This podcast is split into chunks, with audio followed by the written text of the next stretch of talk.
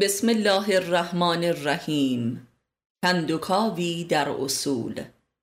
پدید شناسی عناصر فرهنگ و تمدن. جلد دوم. معلف استاد علی اکبر خانجانی. صفحه 67 درباره دانایی. شهوت دانستن و حرس و شتاب برای باخبر شدن از ماهیت پنهان واقعه چیز و یا انسانی هیچ کمتر از شهوت جنسی و شکم پرستی نیست. و بلکه در برخی موارد و انسانها بسیار شدیدتر هم هست. و گاه این شهوت آدمی را به جرم و جنایت میکشاند و این تجسس است.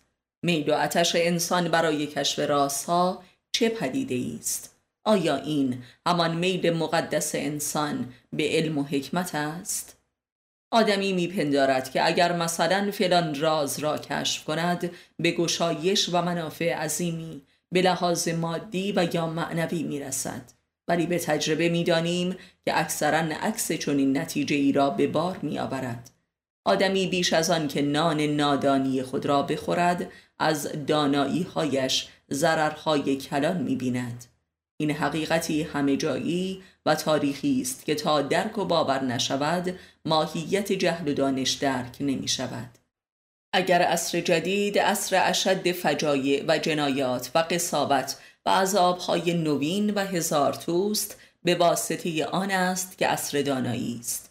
گویی دانایی ها در نزد اکثریت قریب به اتفاق بشر به خدمت پریدی و توطعه و مکر و و سلطه در می آید و گویی اکثریت آدمها به واسطه دانایی هایی که از طریق حرس و زور به دست آورده اند دچار خودباختگی و جنون می شوند و دست به اعمالی به قایت احمقانه و تبهکارانه می زنند این وضع در مورد دانشمندان کاملا مسلم است که چرا مبدل به بزرگترین جنایتکاران پشت پرده گشتند آیا دانستن آنچه که نهانه است جرم و گناه است و یا اینکه حرس و بیقراری و تلاش های شهوت انگیز و عجولانه و زور زورکی برای کشف رازی مزر است آیا دانستن هر رازی برای هر کسی یک موقعیت وجودی مناسبی را می تا موجب انحراف و جنون و پلیدی و انحطاط نگردد؟ اگر چنین است آن موقعیت وجودی برای هر انسانی چه شرایط و تعریف کلی را ایجاب می کند؟ شرط دانستن چیست؟ آیا دانستن پیش شرطی دارد؟ در قرآن آمده است که ای مؤمنان در مورد دانستن و اخبار شتاب نکنید تا موقعش برای شما فراهم آید وگرنه پشیمان و متضرر می شوید. به هر حال این کلام جدای این که از قرآن است بیان واقعیتی بزرگ می باشد که به ندرت کسی بدان اعتقادی دارد و باورش می کند. امروزه که عصر ثبات و تحصیل و تعلیم و تربیت اجباری است اساس و عمده دانستنی ها به جبر داده می شود و لذا موجب جنون کودکان و نوجوانان شده و آنها را به تبهکاری و فسادهایی هولناک کشانیده است و مبدل به بزرگترین بلای خانواده ها و جوامع گردیدند و در سطح بالاترش هم اکثر سازمان های اطلاعاتی و جاسوسی هستند که به مسابه قلب حاکمیت سیاسی و کانون ستم و توطعه و جنایت شبان روزی به هزار دسیسه و خیانت و پلیدی مشغول جمع آوری اخبار و اطلاعات فوق مدرن علمی و فنی و اقتصادی و سیاسی و هنری و امثالهم هستند تا بر ابعاد و عمق و آفاق سلطه و فساد خود در جوامع و در جهان بیافزایند پس می‌بینیم که حرس و شتاب و زور در دانستن و دانسته شدن و با خبر نمودن همانا شتاب در ستم و میل به سلطه و فساد است و هیچ حقی را در بر ندارد. فقط اخبار و اسراری مفید و رشد دهنده است که بی هیچ حرس و فشار و مکر و زور و دسیسهی به ناگاه آشکار گردد. تازه هنوز هم یک انسان عاقل بایستی صبور بماند و در آن راز آشکار شده تعمل ها کند تا از آن بهره پلید نبرد و به دام نیفتد. دانستن یک مسئولیت خطیر و سرنوشت ساز است و بسیار اندکند که این خطر را درک کنند آتش دانستن همچون غریزه بسیار قدرتمند در آدمی حضور دارد و این حضور از همان کودکی بارز است ولی کودک این آتش را به واسطه حس درونی خود ارضا می کند و نه صرفا به واسطه اخبار کلامی که از والدین خود می شنود. به همین دلیل پاسخ والدین به سوالات و کنجکاوی های کودکان عموما بیهوده است و کودکان را اصلا قانع نکرده و بلکه حیرانتر می نماید.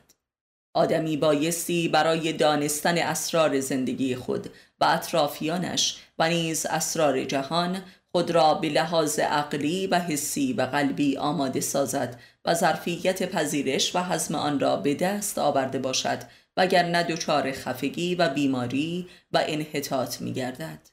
کل جریان تعلیم و تربیت اجباری در جهان مدرن حجتی عظیم بر این ادعای ما می باشد.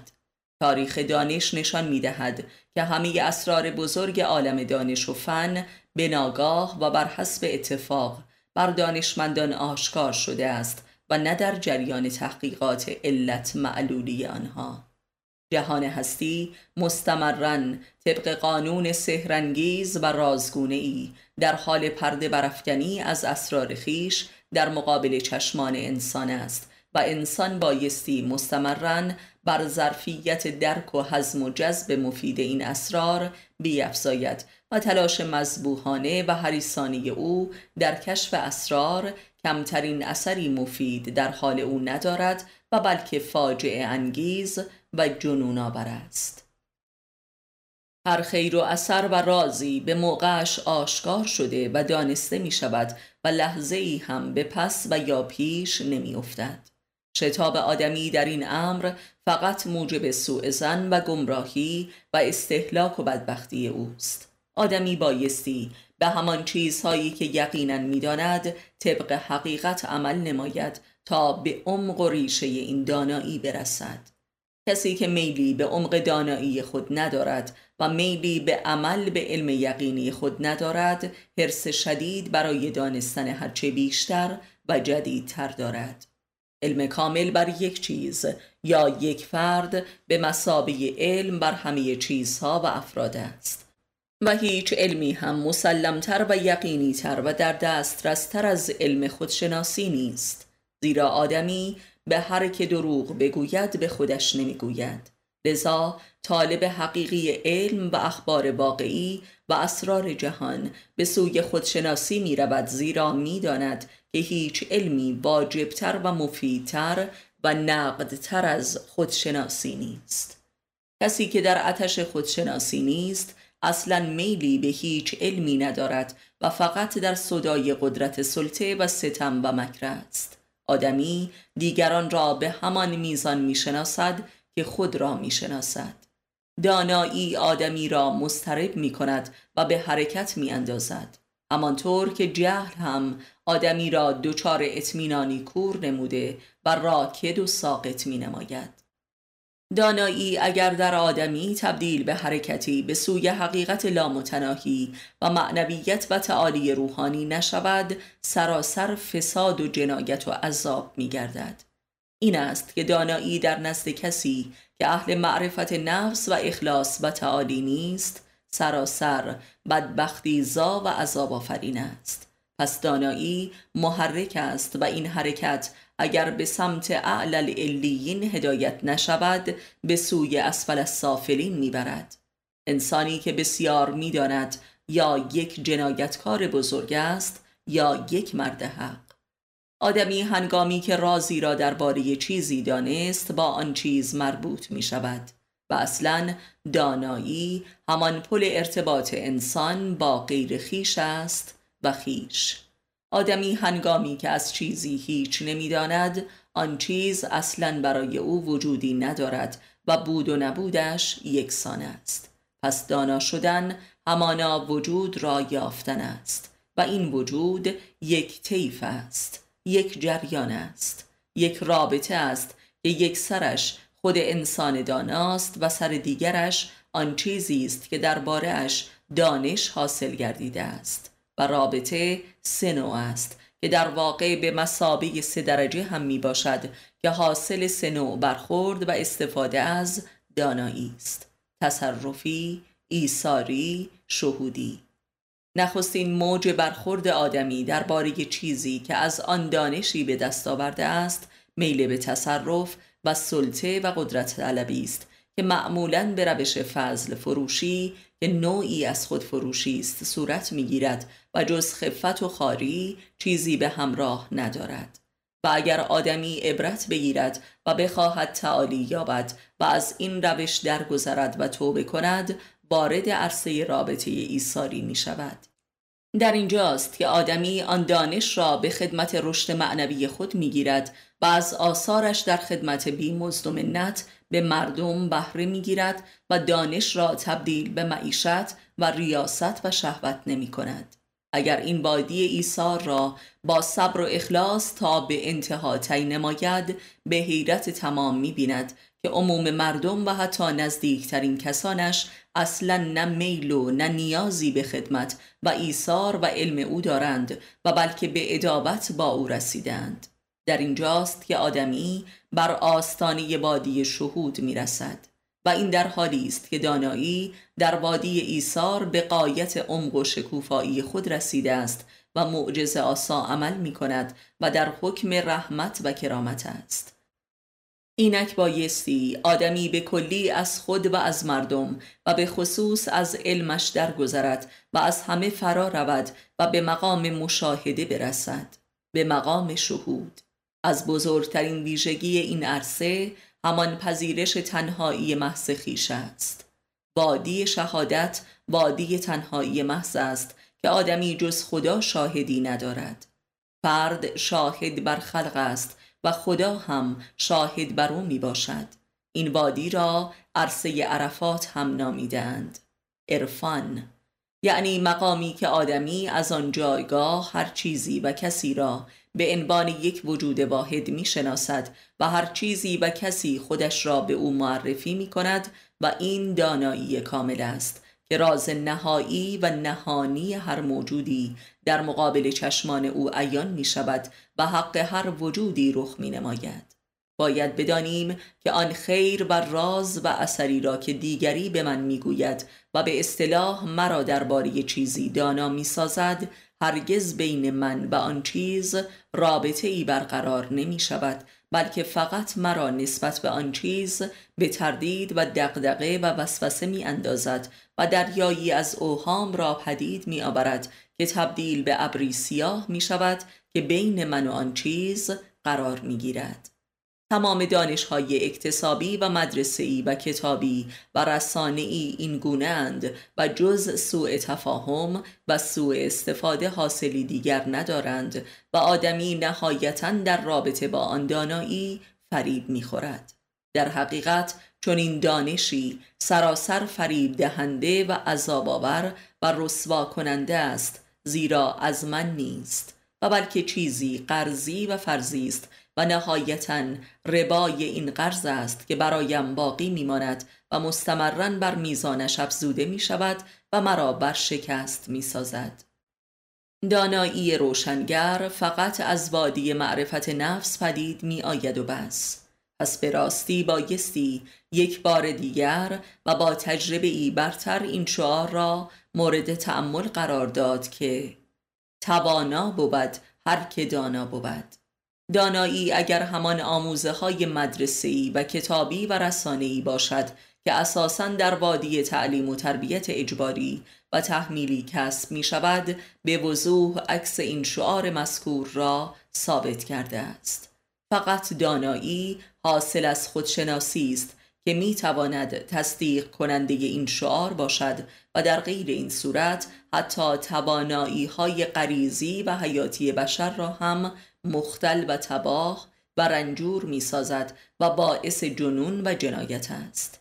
تجربه اصر رسانه های الکترونیکی که سریع ترین و وسیع ترین و همه جایی ترین دانایی ها را موجب شده است اثبات کننده ادعای ماست که حتی عقل غریزی بشر مدرن را هم نابود می کند و قلم رو به دانایی ضد دانایی است. دانایی ضد توانایی.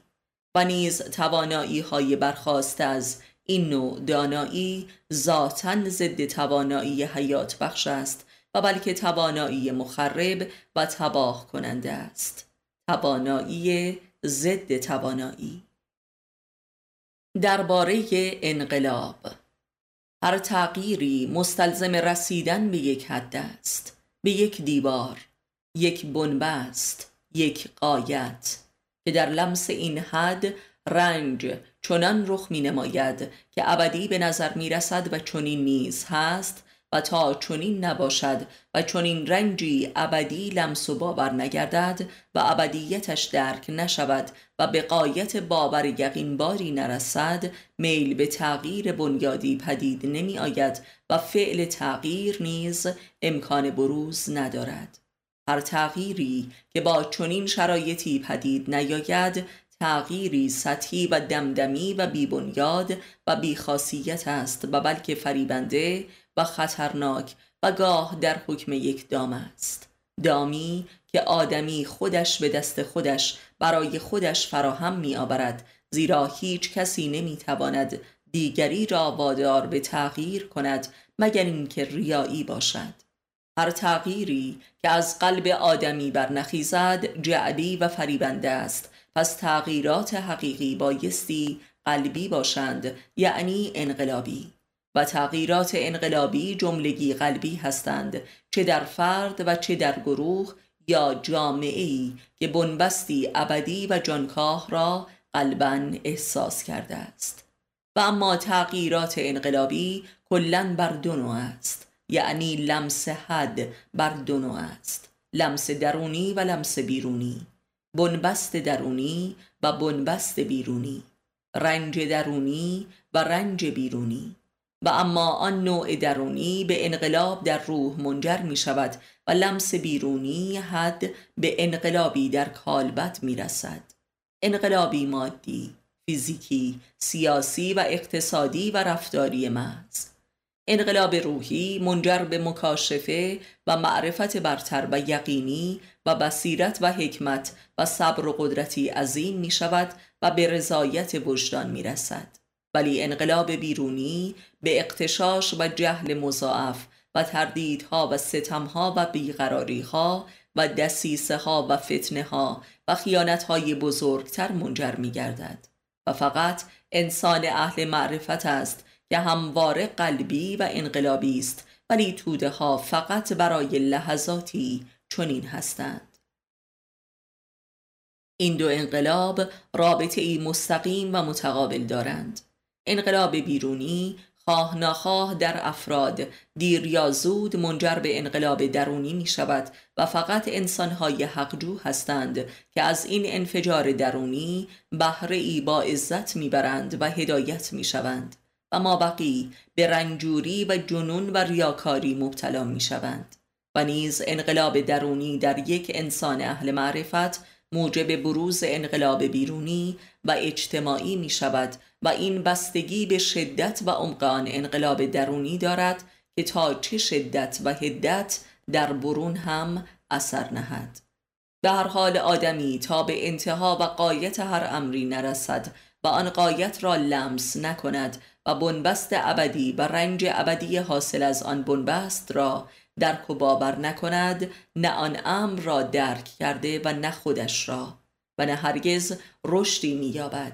و هموار ابله و نیمه جان است و از حیات انسانی بهره ای نبرده است و هستی خود را نیازموده است. و فقط انسان مطلق پرست است که می‌تواند به حدود و مرزها و قایتهای وجودش برسد و از آن فرا رود و این همان قلبی شدن و انقلابی شدن است که در فرد موجب تغییر ماهیت و در مردم موجب تغییر حکومت می گردد.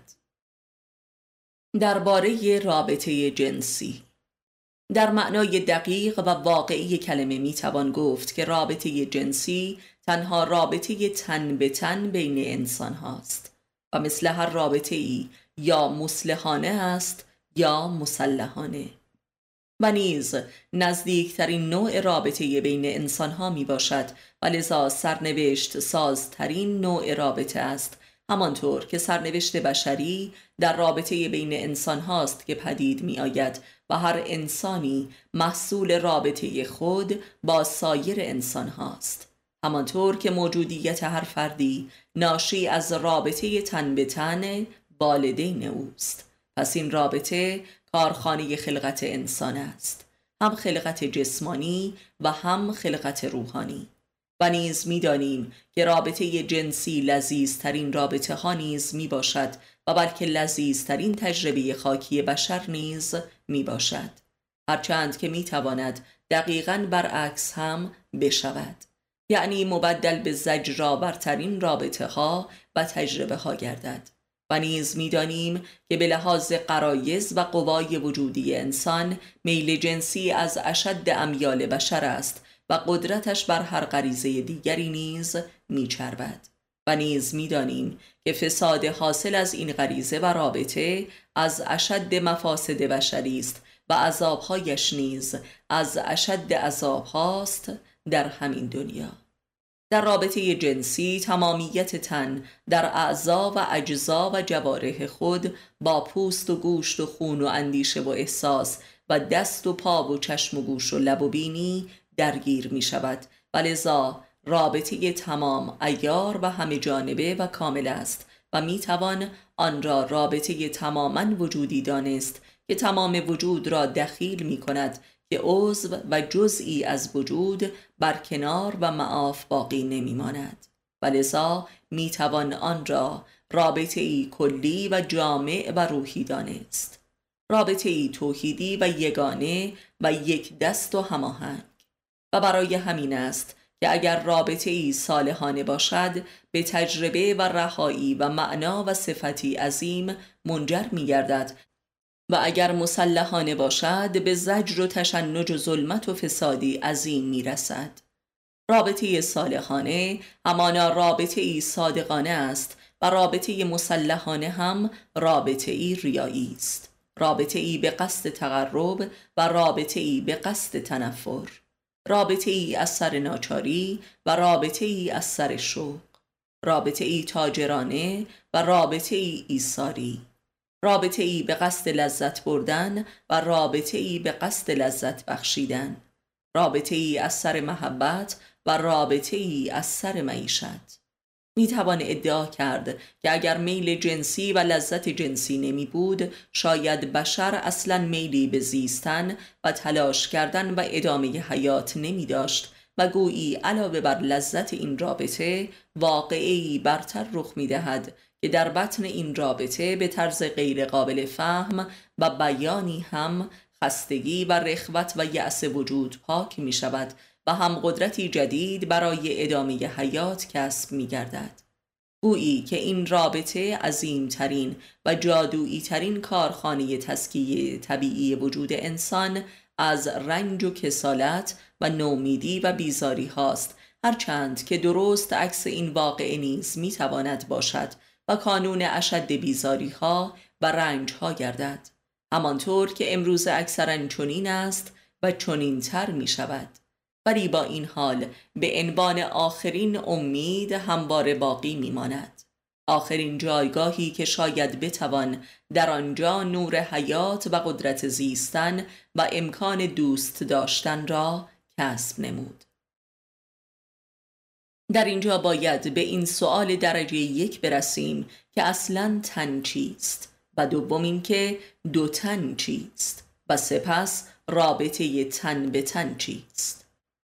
اگر تن را ترمینال ورود و خروج قوای حیاتی انسان بدانیم و مرزی بدانیم که بر روی آن انسان موفق به درک هستی می شود بایستی تن را چیزی مترادف برزخ دانست. محل عبور و نجای ماندن. جایی بین بودن و نبودن. اگر انسان همان تن خودش نیست پس جریانی است که از تن عبور می کند و رد پای خود را البته بر تن باقی می گذارد که آن هم ابدی نیست. از تولد تا مرگ همانا عرصه و مهلت عبور است و آنکه بخواهد که در تن بماند البته هلاک می گردد مرگ اکثریت انسانها در واقع هلاکت است. آدمی بایستی بتواند پیش از مرگش از تن عبور کرده باشد. یعنی از مرگ خود سبقت جوید.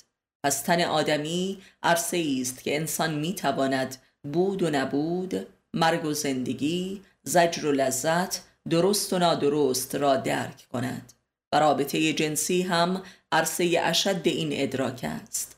همانطور که اوج لذت جنسی همچون تجربه مرگ و فنا می باشد که برای لحظاتی کوتاه دست می دهد و می توان آن را سکران مرگ و فنا دانست در درجاتی متفاوت. و لذت و آتش جنسی نیز دقیقا از این سکران است و دقیقا در تجربه کوتاه مرگ و نیستی است که خستگی حاصل از حیات و هستی پاک می شود و زندگی و وجود نو می گردد و به گونه ای تولد و هستی دوباره محسوب می شود. پس آتش جنسی همانا آتش هستی انسان برای نیستی است به قصد هستی یابی نوین. چون این قصدی البته از روی آگاهی نیست بلکه بسیار فراتر از آگاهی می باشد ذاتی است حیاتی است وجودی است.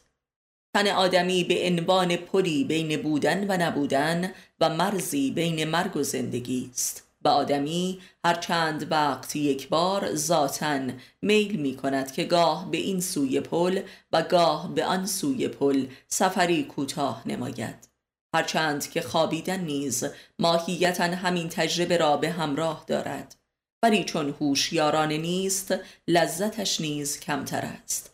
ولی لحظه فرو قلتیدن از عالم بیداری به عالم خواب شباهت بسیار به لذت جنسی دارد و برای بسیاری از آدمها خوابیدن لذیذتر از رابطه جنسی تلقی می شود خوابیدن نیز واقعی جامع و تمام است و کل وجود آدمی را در بر می‌گیرد. با این تفاوت که آدمی در باره عالم خواب مسئولیتی ندارد ولی در رابطه جنسی از اشد مسئولیت برخوردار است و نمی‌تواند که نباشد. اهمیت رابطه جنسی فقط مربوط به عوام نمی باشد بلکه به مراتب شدیدترش در خواص و مردان حق و پیامبران خدا ایفای نقش می کند این سخن پیامبر اسلام که شبی نیست که با یکی از همسرانم مجامعت نکنم داله بر این حقیقت است که آتش تجربه مرگ و فنا در این انسانها بسیار شدیدتر از سایرین است. پس تن به عنوان پل بین وجود و عدم و مرگ و حیات اساسا در رابطه جنسی است که درک می شود و تجربه می گردد اگر آتش جنسی آدمی را دچار بی خودی و از خود باختگی می کند و انان اراده را می رو باید بیهوده نیست. و اگر رابطه ای صادقانه و صالحانه نباشد این تجربه عظیم را تبدیل به درد و زجری عظیم می کند و کارخانه پوچی و نفرت و انتقام می نماید و به سوی فاجعه می کشاند و این است که جنون جنسی از اشد جنون هاست و کانون اشد جنایت هاست. و اساساً به لحاظ عقلی و دینی رابطه جنسی که بر صدق و وفا نباشد همان زناست یعنی حرام است. یعنی این تجربه را زهراگین نموده و بر وجود فرد حرام نموده و او را مسموم و بیمار می سازد و در عذاب می افکند هرچند که رابطه ای قانونی و به ظاهر شرعی باشد. تجربه مرگ و فنا در درجات گوناگونی که از رابطه جنسی حاصل می آید به لحاظ روحی و اعتقادی و تجربی همانا جهش به عالم غیب و به سوی کانون مطلق آن یعنی خداست. همانطور که در قرآن کریم درباره خوابیدن نیز آمده است که خداوند به هنگام خواب نفس انسانها را می میراند و به سوی خودش بالا می‌برد. در واقع به هنگام خواب و همخوابگی بیش از هر زمانی بایستی مشغول فکر و ذکر با خدا بود تا این جهش و عروج کاملتر و هوشیارانه و جامعتر صورت پذیرد و با حضور قلبی و روحی باشد و نه با قفلت و صحویت پس رابطه جنسی عرصه خروج از تن است همچون خواب. یعنی یک تجربه عظیم روحانی است و لذا هیچ کس به اندازه اهل معرفت قدر و عزتش را نمی‌داند. پس رابطه جنسی در انسان نه تنها رابطه ای حیوانی نیست بلکه عرصه است که انسان می تواند از حیوانیت خود عروج نماید و رشد کند. زن و به زبان دقیق تر حوا مظهر دل و باطن آدم یا مرد است. و به مسابه درب ورود به آخرت و عالم غیب است و راه خروج از تن و ورود به روح است. زیرا زن به مسابه درب دل مرد است و نیمه پنهان مرد است که بر او آشکار شده است. ورود مرد به زن همین معنا را دارد و زن مرد را دریافت می کند و میپذیرد و اگر پذیرا نباشد این ورود میسر نمی شود و ممکن نمی آید. زن پرستی مردان از همین نیاز است. هرچند که چون این پرستشی اصولا و نهایتا ناکام است. زیرا زن ذاتا از چنین پرستشی بیزار است و به این پرستش پاسخ مثبت نمی‌دهد.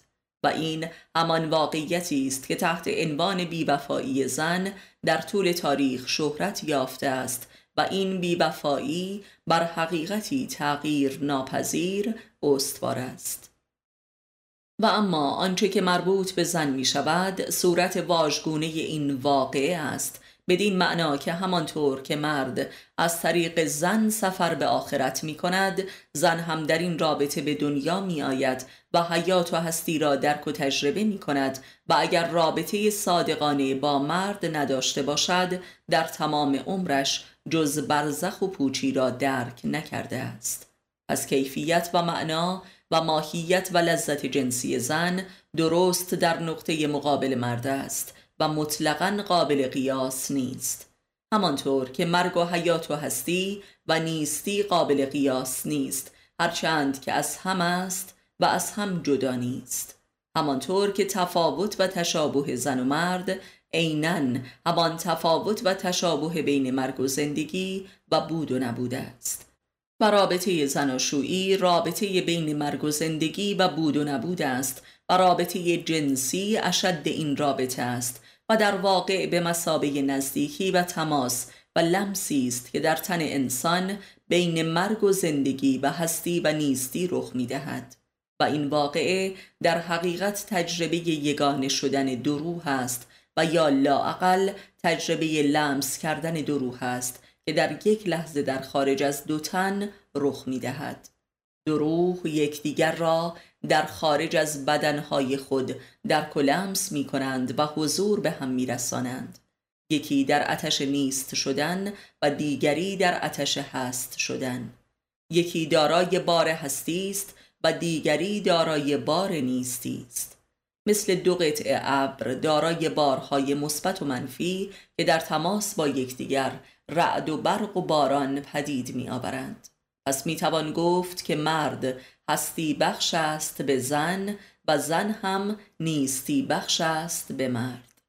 مرد می دهد و زن فقط هم می گیرد مرد زن را پر می کند و خودش از خود توهی شده و خروج می کند خروج منی نشان همین واقعه است. ولذا واقعه خروج منی به مسابه نقطه کمال رابطه جنسی است و بدون آن رابطه ای رخ نداده است و ناکام تلقی می شود و با این خروج است که بذر هستی را در نیستی می کارد و پدر می شود و زن را مادر می کند و زن در مادر شدن خیش است که حیات و هستی را تجربه و درک می کند و باور نموده و باربرش می سازد.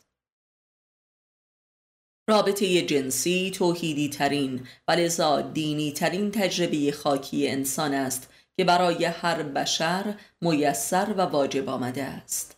واجب وجودی. یگانگی مرگ و زندگی. یگانگی هستی و نیستی. و توحید مبدع و معاد و محور دین و تکامل انسان است. ولذا رابطه زناشویی عرصه رابطه انسان با خدا و لذا سرچشمه شریعت و عرصه تجربه اخلاق انسانی و تسکیه نفس باید باشد و اگر نباشد عرصه رابطه انسان با شیطان و لذا سرچشمه فساد و تباهی و عذاب است. زیرا کلیه صفات بشری در رابطه زناشویی است که به اشد محک زده می شود هر کسی در رابطه زناشویی کاملا اوریان است و رابطه زناشویی کارخانه کل روابط اجتماعی است زیرا رابطه ای تن به تن و مستقیم و بی واسطه و تمام ایار و کامل است. رابطه ای که از اعماق می جوشد و حقیقی و حیاتی است و نه مسلحتی لذا هر که در این رابطه ناقص و ناکام و ناخالص و ریاکار و متکبر و ظالم باشد در هر رابطه دیگری جزین نمی‌تواند باشد. رابطه زناشویی هسته مرکزی رابطه فرد با کل جهان هستی است. اگر این رابطه ریایی و عذابی باشد همه رابطه ها چنین است. رابطه زناشویی رابطه با خیشتن خیش است. راه ورود به خیش است. راه آشنایی با خیشتن راه معرفت نفس سرات المستقیم هدایت و از این روست که پیامبر اسلام میفرماید ازدواج سنت من است. یعنی ازدواج سنت ختم نبوت است همانطور که نبوت از رابطه بین آدم و حوا در بهشت آغاز شد. دین در رابطه زناشویی است که به محک نهایی زده می شود کارخانه اصلی دین زیر لحاف است و نیز بیدینی. سرنوشت نهایی هر کسی در زیر لحاف رقم می‌خورد همانطور که هر کسی مخلوق واقعی در زیر لحاف است. درباره برابری آنکه فراتر است فروتر می آید و بدین طریق است که آنکه فروتر است امکان فراتر رفتن می یابد و اگر آنکه فراتر است فرو نیاید می شکند و به مصرف فروتران می رسد و تباه می گردد. در آنجا همانقدر که سخن از عشق و ایثار و خاکساری است سخن بر سر عدالت نیز هست چرا که عاشق همه را فراتر و بهتر از خودش می بیند و با این حال می بیند که همه او را فراتر و بهتر می بینند و لذا عدالت محصول طبیعی عشق است و فقط عاشق است که می تواند عادل باشد زیرا خود را از همه بدتر می بیند گفته می شود که هیچ کس ذاتا فروتر یا فراتر از دیگران نیست و همه ذاتا یکی و برابرند. ولی واقعیت این است که هر کسی در ذات خودش خود را بهترین و برترین موجود عالم احساس می کند هرچند که هیچ دلیل و حجتی هم در این امر نداشته باشد. به هر حال هر کسی در کل زندگیش این تلاش را می کند که لاعقل در حیطه روابط اجتماعیش این برتری را نسبت به سایرین به اثبات برساند نه برای خودش بلکه برای دیگران که منکر برتری او هستند.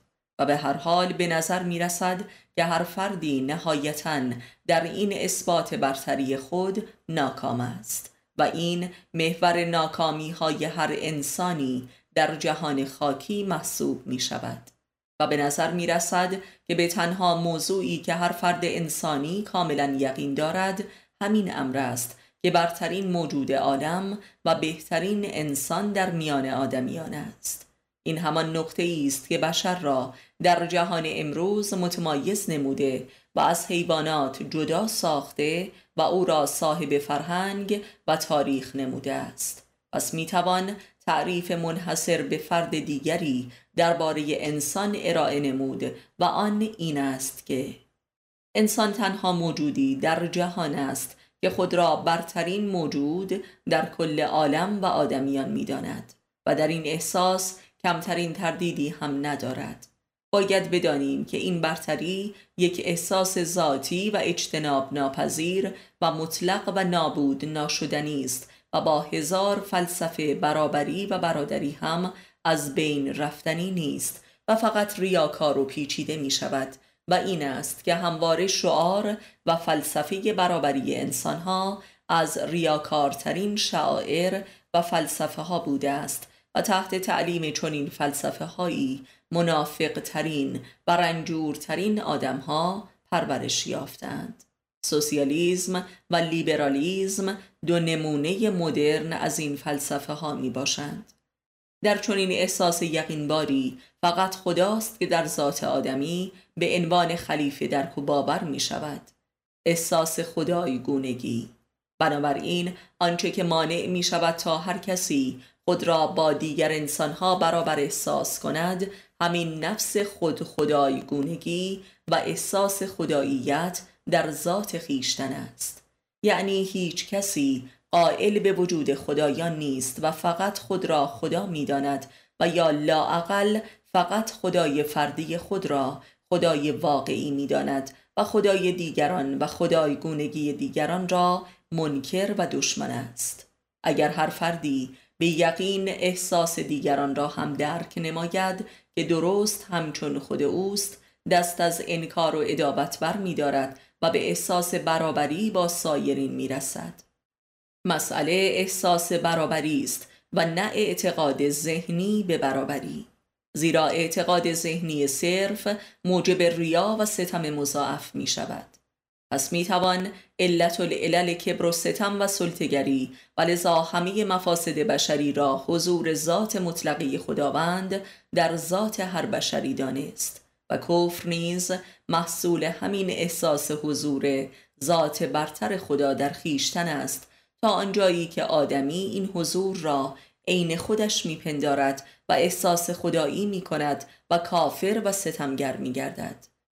و پیامبران هم این رسالت را داشتند که به انسان بباورانند که این تو نیستی بلکه خداست و بلکه تو هیچ نیستی و همه خداست و اصلا تو وجود نداری و فقط خداست که وجود دارد.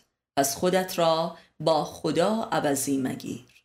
پیامبران آمدند تا آدمی را از این سوء احساس و سوء تفاهم و سوء استفاده نجات دهند. بنابراین این احساس و اندیشه که فقط منم که خدا دارم و یا فقط منم که احساس خدایی می کنم و یا خدای من از خدای دیگران برتر است و یا من خدا شناستر و خدا پرستتر هستم و یا من بر تر و بهتر هستم جملگی داله بر یک سوء تفاهم عظیم است که منشأ کفر و کبر و ستم است. در این ادعاهای گفته و یا ناگفته می‌توان به جای زمیر من از زمیر ما هم استفاده کرد تا جنبه گروهی و فرقی و مذهبی این کفر و ستم نیز معلوم شود و یکی از مهمترین انگیزه های نجات پرستی روشنتر گردد. گویی همه دعواها بر سر خداست و همه جنایت ها هم به اسم خدا تمام می شود نبرد خدایان فردی و قومی. کسی که احساس می کند و یا مدعی است که خدا فقط مال من است و یا خدا فقط با من است نهایتا به کلی منکر وجود خدا می شود قومی هم که چنین احساس و ادعایی دارد همینطور است. بنی اسرائیل از مشهورترین نمونه های تاریخی چنین قومی است. احساس با خداتر بودن منشه همیشگی ستم بوده است. این احساس لزوما قرار نیست که تبیین و مکتب گردد. این احساس به خودی خود برای ستمگری کفایت می کند فرد و یا قومی که می گوید خدا فقط با من است خدا را ظالم محسوب نموده است و لذا به سمت ستم می رود احساس عالمتر و برحقتر و مؤمنتر و پیشرفته تر بودن جملگی برخواسته از چنین احساسی درباره خداست که به زبانهای گوناگون ادا می شود و به صورت احساسهای متفاوتی بروز می کند تا زمانی که آدمی خود را حتی اندکی بهتر از دیگری احساس می کند ظالم است و خود را نشناخته است و خدا را نیز نشناخته است و نه کس دیگری را. عموما پنداشته می شود که فرد عادلان است که همه انسانها را برابر بداند و با آنها به برابری رفتار کند. اگر این ملاک عدل باشد تقریبا همه مردم عادلند. عدالت آن است که هر کسی خودش را با سایرین برابر احساس کند. با خود همان گونه باشد که با دیگران است. ولی احساس و اعتقاد اکثر بشری این است که همه با هم برابرند. به استثنای خود من که از همه برترم. ظلم همین است. ظلم و عدل دو نوع احساس عمیق قلبی هستند و نه دو نوع فلسفه و اعتقاد. پس خدای فردی و خصوصی و قومی و فرقی منشأ ظلم است و کفر. خدای خصوصی در حقیقت همان شیطان است و این جنگ شیاطین است و نه جنگ خدایان. از لحظه ای که خدای من از خدای تو متمایز شد گویی که خدا از وجود فرا رفته و جای خود را به شیطان می دهد تا فرد را امتحان نموده و به او نشان دهد که خدا عادل و با همه یکیست و در همه حضور دارد. در واقع شیطنت همان احساس خداییت فردی و خصوصی و قومی است. به زبان دیگر از لحظه ای که فرد احساس من می کند خداییت را در وجود خود گم می کند و گمراه می شود تا یک بار دیگر پس از خود آزمایی باور کند که خدا تحت مالکیت خصوصی فرد یا قومی نیست. خدای من خدای ضد خداست یعنی که شیطان است و می فریبد خدایی که خالق و رزاق است و حافظ و دوست همه است و با همه است و همه را به یک چشم می نگرد و با همه یکیست خدای واقعی است و احساس و اعتقاد به چنین خدایی موجب عدالت و عشق در انسان است. هیچ کس در احساس و اندیشه و عمل خود محورانه و منی خود سعادتمند و هدایت نمی شود و تعالی نمی یابد هرچند که هر عمل و اندیشه و احساس لاجرم فردی است و از یک فرد برمیخیزد ولی این فرد اگر خود را در جهان و از جهان و با جهان انسانیت نیابد راهی به سعادت و هدایت نمییابد و اسیر و دربند است. تا زمانی که فرد نفس واحده بشریت و جهانیت را در خود نیابد راهی به نجات نمییابد و احساسش کور و اندیشهاش پریشان و اعمالش جملگی ناکام است. انسان به میزانی که از خود برمیگذرد و فرا می رود خود و جهان را می یابد و ره سلامت و هدایت نیز همین راه فرا رفتن از خیشتن و جهان فردی خیش و خدای خصوصی خیشتن است. و در این راه است که برابری دیده می شود در راه گذشتن از خود. یعنی عدالت محصول ایثار است محصول عشق. از آنجایی که آدمی عموما و اساسا تا به آخر در درجاتی از منیت به سر می‌برد پس بهتر است که خدای دیگران را بر حقتر و خداتر از خدای خودش بداند. این نگرش مسلحتی است که بر واقعیت معرفتی نفس انسان موجب تعدیل در اندیشه و عمل می شود و در سمت خداشناسی حقیقی قرار می گیرد و جهل و ستم را همواره تخفیف می دهد. یعنی به نفع فرد است که همواره دیگران را بهتر از خودش بداند زیرا در این صورت تازه امکان برابری پدید می آید. زیرا همواره دیگران نسبت به من عادلترند تا من نسبت به خودش. احساس برتری احساس ستم و بدبختی است که همواره در عمل اثبات می شود. زیرا حقیقتا چیزی به نام احساس حقارت در هیچ بشری واقعیت ندارد. یعنی هیچ فردی حتی بدبخت ترین و درمانده ترین انسان ها هم. در نهایت فلاکت هم خود را برتر از همه احساس می کند و حد اکثر خودش را بدشانس میپندارد که زمانه و شرایط با او مساعدت نکرده است تا برتریش نسبت به همه آشکار گردد و به اثبات برسد. بروز حسادت و نفرت و ادابت و جنایت از چنین افرادی کاملا دال بر حقیقت مذکور است.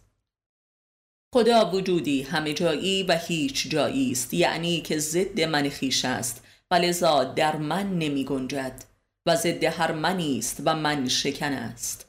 لذا معنای خدا تماما در معنای برابری نهفته است که امری جهانی است و این برابری محصول برتری او از خودش می باشد.